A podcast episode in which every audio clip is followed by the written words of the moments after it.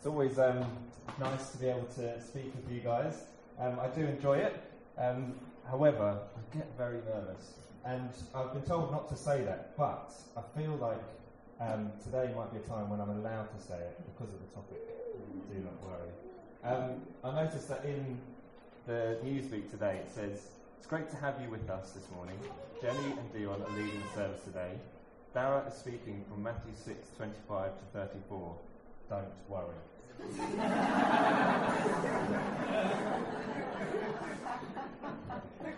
Right. I don't know whether that's for me or for you, but I'll try not to worry. That went down well. Um.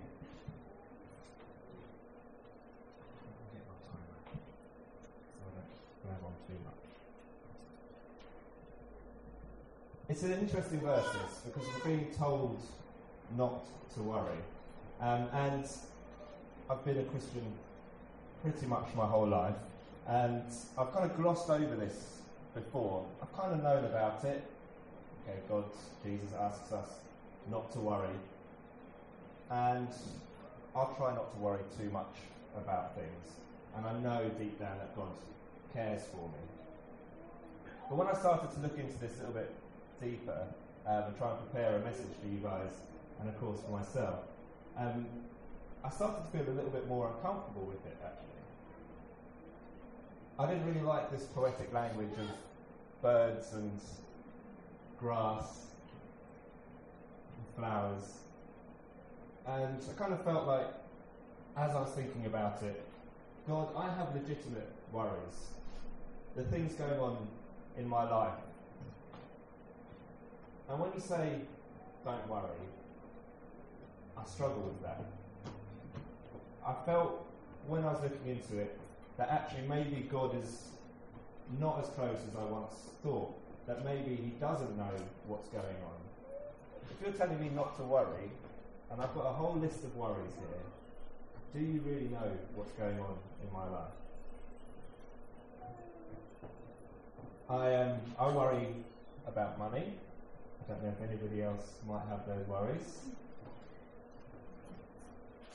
I worry about my work, and at the moment, where I am, uh, last two weeks ago, I went on holiday, and the Friday before that, I got a phone call in the evening from my boss saying, just before you go on holiday, um, I have some news that's going to break whilst you're away um, about the team.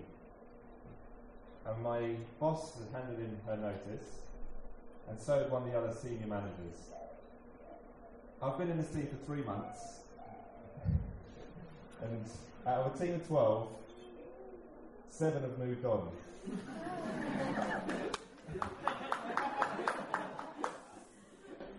I'm obviously a change maker, and hopefully it's a positive one. But in that context, I'm, I'm worried. I'm new, and all this change is going on. I've got meetings with other senior managers to try and work out what the future of that team actually looks like. That's a legitimate worry, surely. I worry about my kids, and I don't even have any yet. I worry about what school they're going to go to, and I worry about what London's going to look like when they're teenagers. And we're talking years and years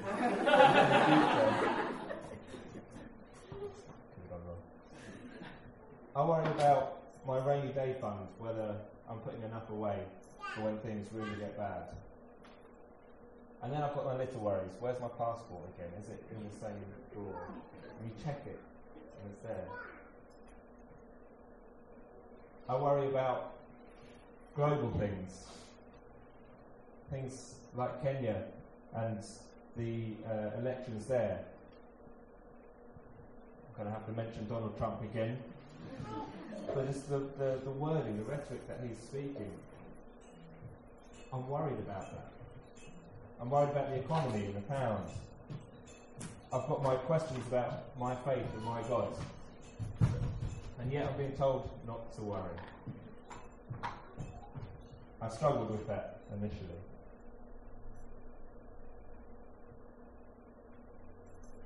And like I said, I was feeling that maybe God isn't as close as I'm being taught He is.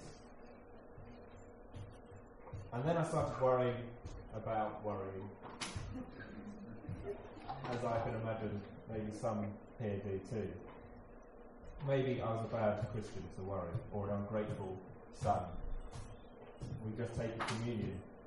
Am I being ungrateful for what God has done for me, sacrificed for me?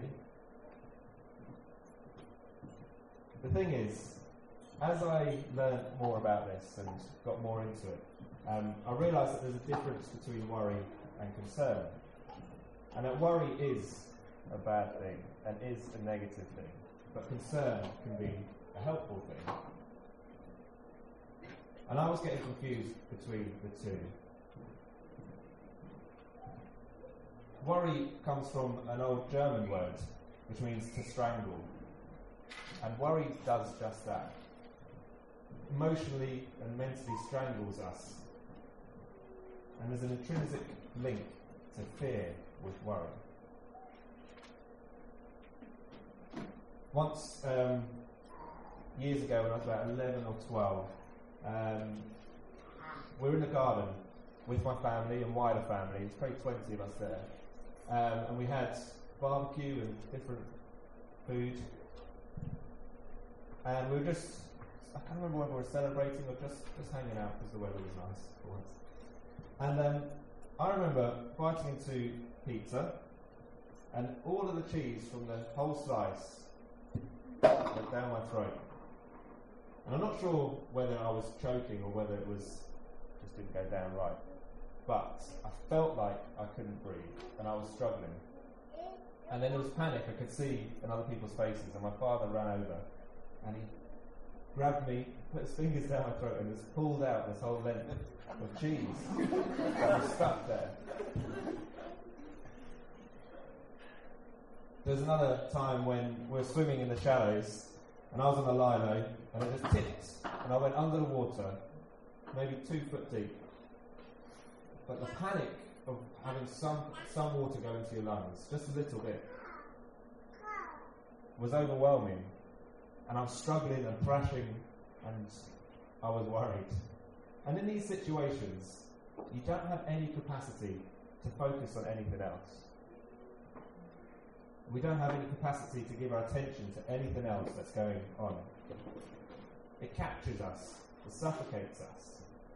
Our energy is away from everything else, and you get tunnel vision. All I cared about when the Jesus in my throat was to. Well, I didn't really know. It was just panic, genuine panic. When I was under the water, although it's not a big deal, it's only two foot, I could just stand up. The panic. You see, worry when it comes to the pizza could then manifest itself into being scared to eat. Every time I eat, I'm anxious about choking. Where concern would manifest itself being, don't be silly when I eat. Don't be eating when I'm on the trampoline, or something like that. A example. I don't know if you guys remember um, an advert uh, for John Smith's, when Peter Kay used to do the adverts. And um, it's, the scene is that he's out with a meal, um, Luke knows it, uh, for a curry, and he gets a phone call. He picks up the phone and asks the babysitter, um, I'll put her on. And he talks to her, his daughter, and she and he explains, oh, she's having nightmares about the uh, the monsters in the wardrobe. And he's like, oh, don't worry about the monsters in the wardrobe. It's the burglars breaking in that you've got to be worried about. and then says, Good night, sleep tight. Thankfully, our God isn't a father like Peter Kay in that advert.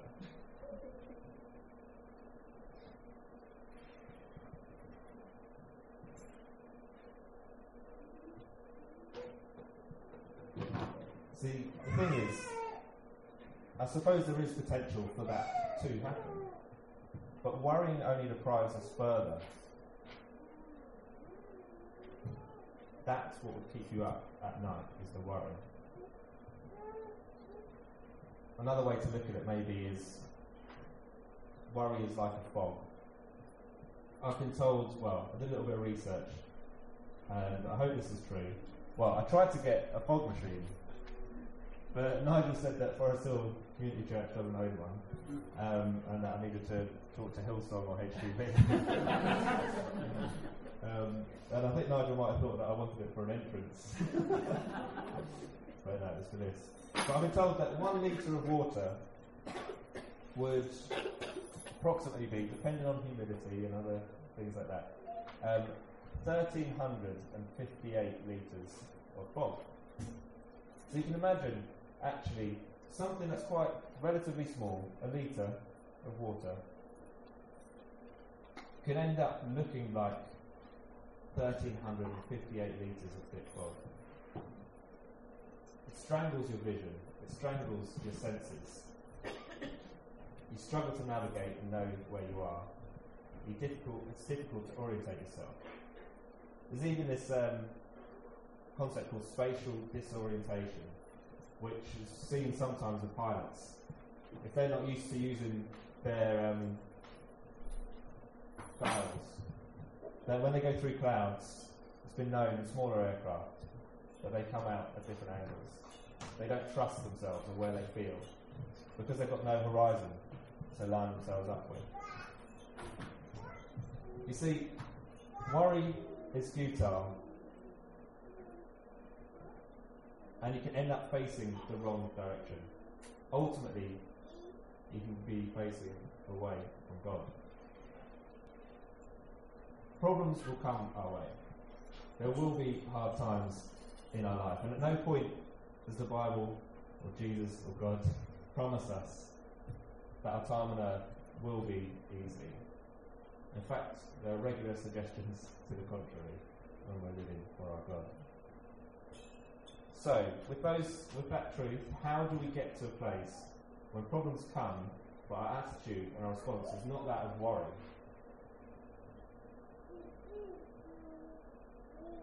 I've kind of come up with a few points. One is, where is our security? Is it in things that we can lose? Because this, I feel, is the biggest cause for worry. The list that I was talking about earlier money, job they are all things that I can lose. My wife, my family, I could lose. My mind, I could lose. My own health, I could lose. My own life, I could lose. Is my security in those things? If so, I might well end up worrying at some point. The thing is, we read that. I keep saying the thing is, I. We read that verse, and, it's, um, and it starts with therefore, which is a big clue to maybe go back a couple of verses, at least. And so, just preceding that, it says this in Matthew 6 19 to 24. Do not store up for yourselves treasures on earth, where moths and vermin destroy, and where thieves break in and steal. But store up for yourselves treasures in heaven, where moths and vermin do not destroy, and where thieves do not break in and steal. Peter Kay, listen to that. For where your treasure is, there your heart will be also. The eye is the lamp of the body. If your eyes are healthy, your whole body will be full of light. But if your eyes are unhealthy, your whole body will be full of darkness. If then the light within you is darkness, how great is that darkness? No one can serve two masters. Either you will hate the one and love the other, or you will be devoted to the, to the one and despise the other. You cannot serve both God and money. Therefore, I tell you, do not worry about your life what you will eat or drink, or about your body, or what you will wear. Is not life more than food, and the body more than clothes? I kind of think that worrying or not worrying is do not let yourself be strangled by caring so much about what food you have and what clothes you have. Don't store up earthly treasures and cares. Psalm 23 is a very well known, popular psalm. And I don't think there's a time when this cannot be used in a time of worry or concern. The Lord is my shepherd, I lack nothing. He makes me lie down in green pastures. He leads me beside quiet waters. He refreshes my soul. He guides me along the right paths for his name's sake. Even though I walk through the darkest valley, I will fear no evil, for you are with me. Your rod and your staff, they comfort me. You prepare a table before me in the presence of my enemies. You anoint my head with oil, my cup overflows. Surely your goodness and love will follow me all the days of my life, and I will dwell in the house of the Lord forever. Again, that verse shows that difficult times will come, but God truly is with us. My initial uncomfortableness with the passage is God really there with me? How, how can you tell me not to worry when I've got these legitimate worries, these difficulties going on in my life? And it's verses like that that you kind of cling on to. The truth that that speaks. My first step in reducing worry is to worship, to refocus on God. And the that psalm demonstrates that. Problems and concerns present themselves, even though I walk through the valley of the shadow of death and the Version. I fear no evil, for you are with me. When, when we come out of trials, it's quite easy to worship. And that really is gratitude, which is a very good thing. But worshipping during those trials, that's faith.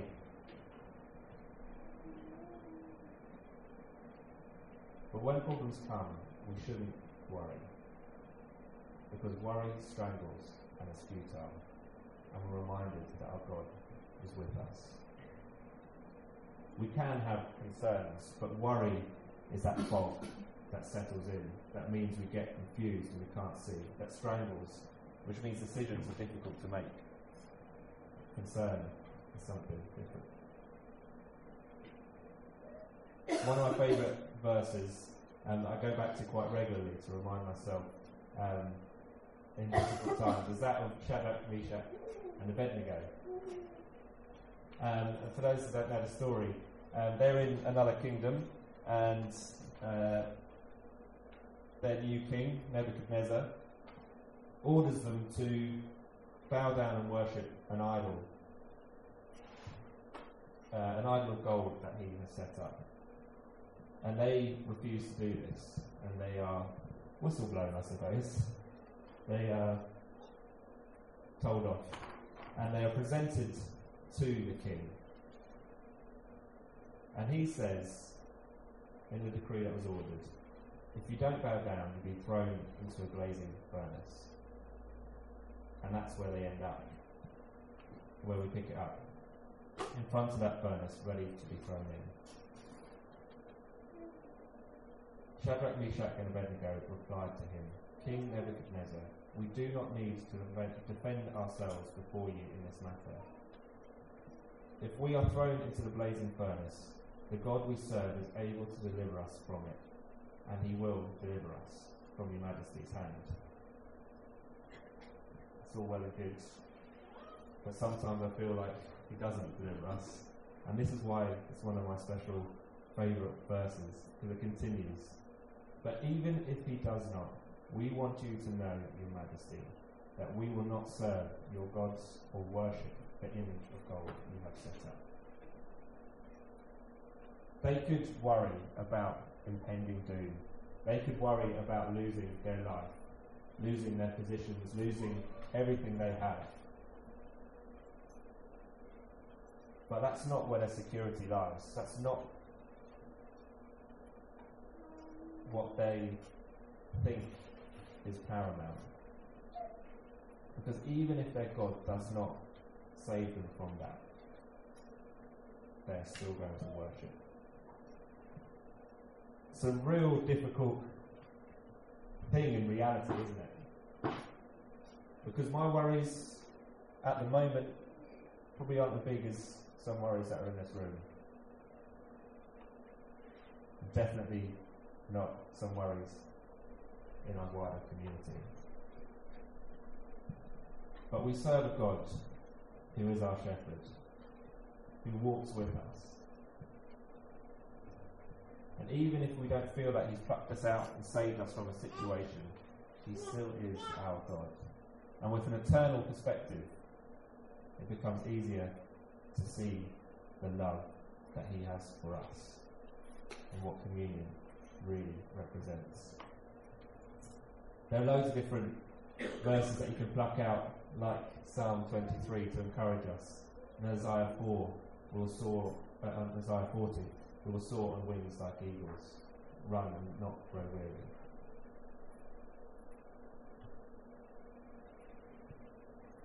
There's another verse in Matthew 10 which, um, again, I quite like. When the disciples are sent out on their first mission, they're sent out in pairs. And Jesus says, Do not take any gold or silver or copper to take with you in your belts no bag for the journey, or extra shirt, or sandals, or a staff, for the worker is worth his keep. Whatever town or village you enter, search there for some worthy person and stay at their house until you leave. On their first mission, they're told not to bring anything with them. There's a whole preach there. but again, it's this, it's this idea that don't put your security into those things because God is with you. He is there. I've got other little bits of advice maybe. And that's take each day as it comes. There's a clock up there. It's getting quite close to noon, so I need to speed up. But imagine another clock such as this in a big room, some 40 people coming in and out. And its job is to tick, tock, tick, tock. And then the clock starts to think. And it goes, okay, so I've got 60 seconds in a minute, 60 minutes in an hour. That's 3,600 ticks. In a day, I've got to tick 86,400 times. And in a year, I've got to tick 31,449,600 times in a year. And the clock gets overwhelmed and it can't quite keep the time. It starts slowing down. And then the clock has an epiphany. And it says to itself, let's just take it one tick at a time. There's a man trying to climb a flight of stairs and he tries to do it in one go. And then he has an epiphany. He tries to take it one step at a time. That last verse that we read out in Matthew 6, 34 says, Give your entire attention to what God is doing right now and don't get worked up about what may or may not happen tomorrow. God will help you deal with whatever hard things come up when the time comes. Worry looks into the future and brings the troubles into the present day. And God is saying, there's enough trouble for today. I've given you grace and mercy new every morning. That's sufficient. Don't bring the troubles of tomorrow into today.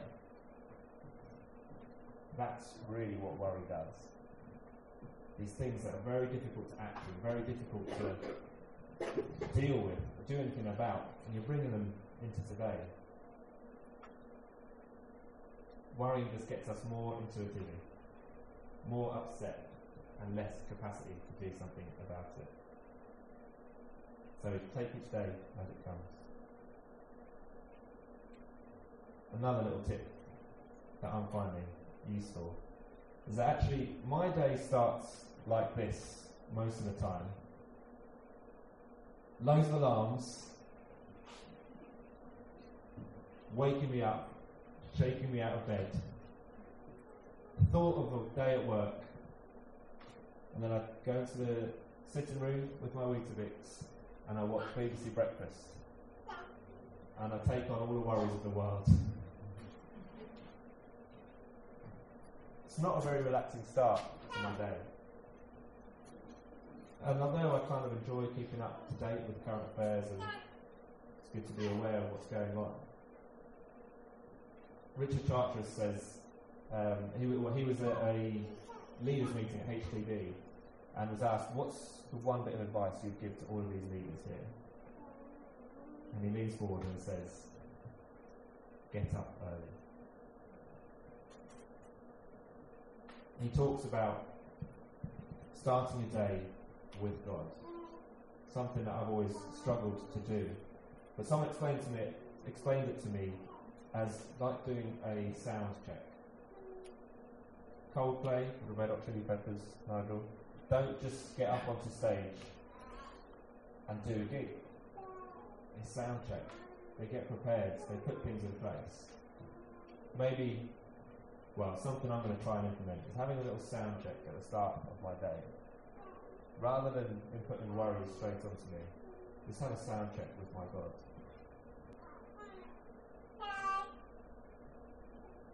I'm going to have to hurry up. I thought I was going to be much quicker than this. I've got other notes here about sharing it with others. The joy of house groups, being able to pray with one another. And worry doesn't need to be a lonely place.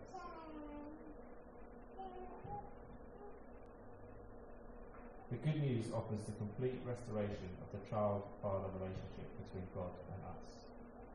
Jesus is challenging us not to remain independent of Him, by incessantly worrying about our own needs. He calls us to be God reliant, to know He cares for us. Jesus is challenging us not to give up all concern for food or water or clothing or other things we need, but to give up an, ins- an insightless, faithless obsession with security. There's a book called The Worry, the Worry Book um, by Will van der Hart at HTB, and he talks about a lot of times Christians talk about worry being a total lack of trust in God.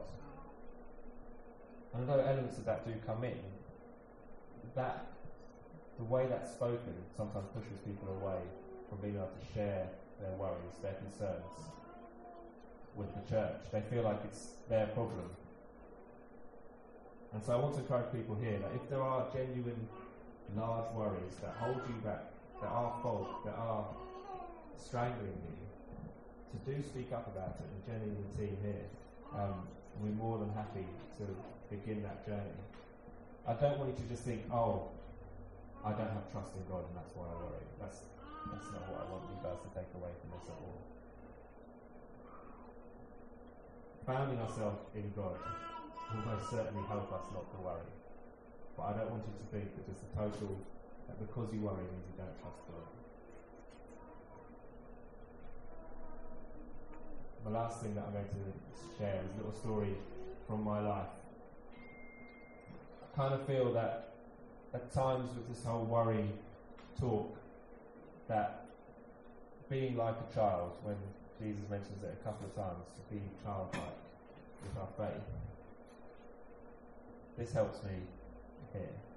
When I was a child, uh, times were pretty tough, and uh, money was scarce, I understand.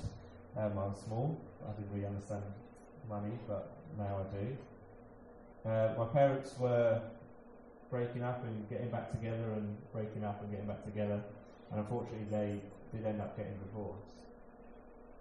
I was moving around my living situation, um, technically homeless for a while, living in hostels, it was three days here and then a year there, a few months here.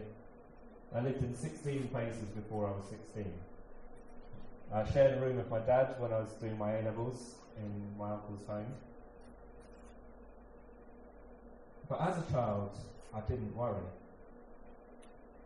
I was loved by my parents, even though they had difficulties. I knew I was loved by them. I didn't worry about food even though I imagine my parents really did. I didn't worry about what I was wearing, even though maybe my parents really did.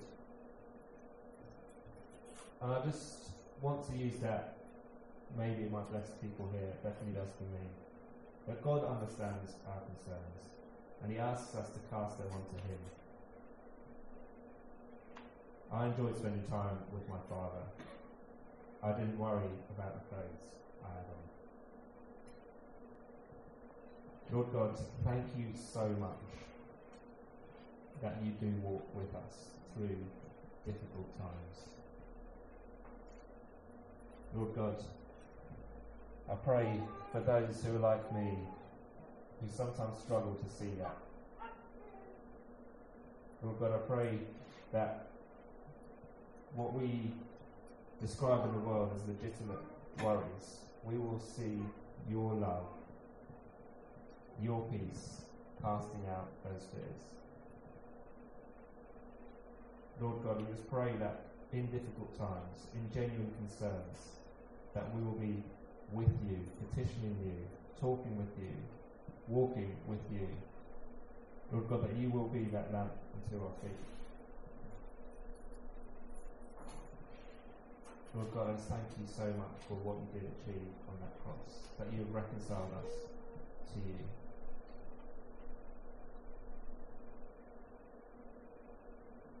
Lord God, I pray that we will have um, a perspective where we are all kingdom. That our security is not in things that we can lose, but our security is in the truth of what you achieved on that cross. And that we cannot lose.